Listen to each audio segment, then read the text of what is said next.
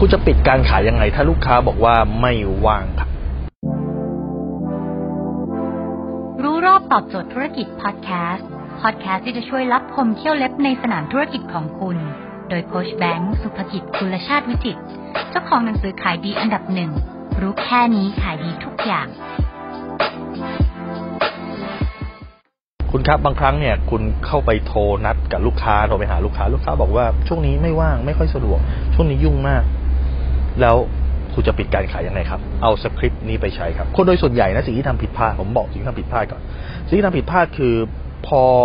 ลูกค้าบอกว่าไม่ว่างปั๊บ สิ่งที่คุณทำก็คือว่าคุณพยายามที่จะไปง้อไง แล้วลูกค้าว่างเมื่อไหร่ครับ บอกได้นะครับ ผมว่างตลอดครับ จะวันนี้ไหมครับ พรุ่งนี้ไหมครับมะรืนนี้ไหมครับ ผมว่างคุณลูกค้าได้เสมอครับ ซึ่งนั่นก็แปลว่า บริบทของคุณเนี่ย ก็ต่ำกว่าลูกค้า คุณไปตื้องอแล้วไง คุณโชว์ความกระเฮี้ยนกระหือรือที่จะขายแล้วไง แล้วคุณจะทำยังไง วิธีการง่ายนิดเดียวครับ วิธีการคือคุณก็ต้องบอกกับลูกค้าเขาว่า ผมเข้าใจครับ เพราะว่าบางทีเนี่ย ผมเนี่ยมีเซลล์โทรมา ผมก็ยุ่งก็ไม่ว่างเหมือนกันครับ แต่โดยส่วนใหญ่นะผมเองก็เป็นนะฮะ แล้วก็ลูกค้าคนอื่นโดยส่วนใหญ่บางทีก็เป็น เราตอบว่าไม่ว่างไป เพราะจริง ๆ แล้ว เพราะว่าเราไม่มั่นใจครับว่าสิ่งที่เขาจะนำเสนอเนี่ยมันคุ้มค่ากับเวลาที่เราจะเสียไปไหมครับ เห็นไหมคุณพลิกละจริงๆเราลูกค้าอาจจะแค่ ไม่ได้ไม่ว่างหรอก แต่รู้สึกว่ามันไม่รู้ว่าสิ่งที่เขาจะเข้ามาคุยเนี่ย มันคุ้มค่ากับเวลาที่เขาเสียไปไหมครับ เพราะถ้าเกิดสิ่งนั้นมันมีคุณค่าทุกวะถ้าสิ่งนั้นมันมีคุณค่าเนี่ย ต่อให้เวลาทั้งวันก็พร้อมให้ครับ สมมติผมบอกว่าคุณครับ ผมมีวิธีประหยัดภาษีคุณได้ครึ่งหนึ่งแต่ผมขอเวลา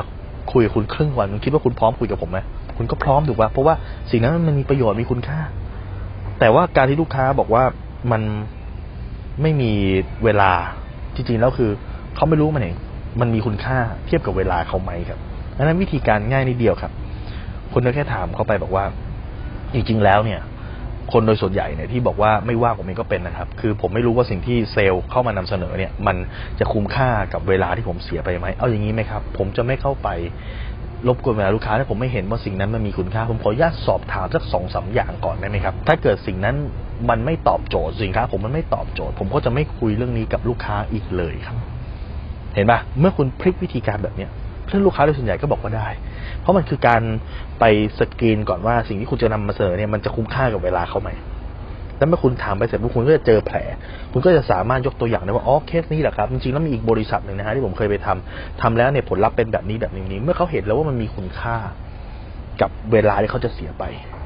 เขาก็จะตกลงให้คุณนัดพบครับ และนี่คือวิธีการปิดการขายเมื่อลูกค้าบอกว่าไม่มีเวลาครับ ถ้าคุณสนใจสาระความรู้แบบนี้ครับคุณสามารถติดตามที่เพจรู้รอบตอบโจทย์ธุรกิจ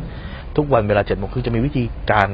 แก้คำปฏิเสธการปิดการขายเยอะมากเลยครับ ไม่มีเวลามีเจ้าประจำอยู่แล้วขอคิดดูก่อนขอถามแฟนก่อนออสารพัด รวมถึง step การปิดการขาย step การวางราคา step การทำการตลาดครับ คุณสามารถเอาไปใช้และประยุกต์ในธุรกิจของคุณได้ และยอดขายคุณจะเพิ่มขึ้นแน่นอนครับ ผมทำไว้กว่า 1,000 บทเรียน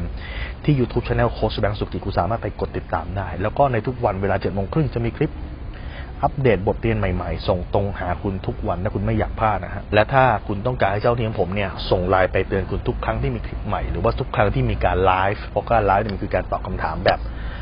ทันท่วงทีแบบปัจจุบันตอนนั้นเลย คุณสามารถถามคำถามได้ คุณก็สามารถติดตามที่ไหนอาศัยแบงก์สุภกิจครับ ทุกครั้งที่มีคลิปใหม่เราจะส่งตรงไปที่มือถือคุณโดยทันทีครับ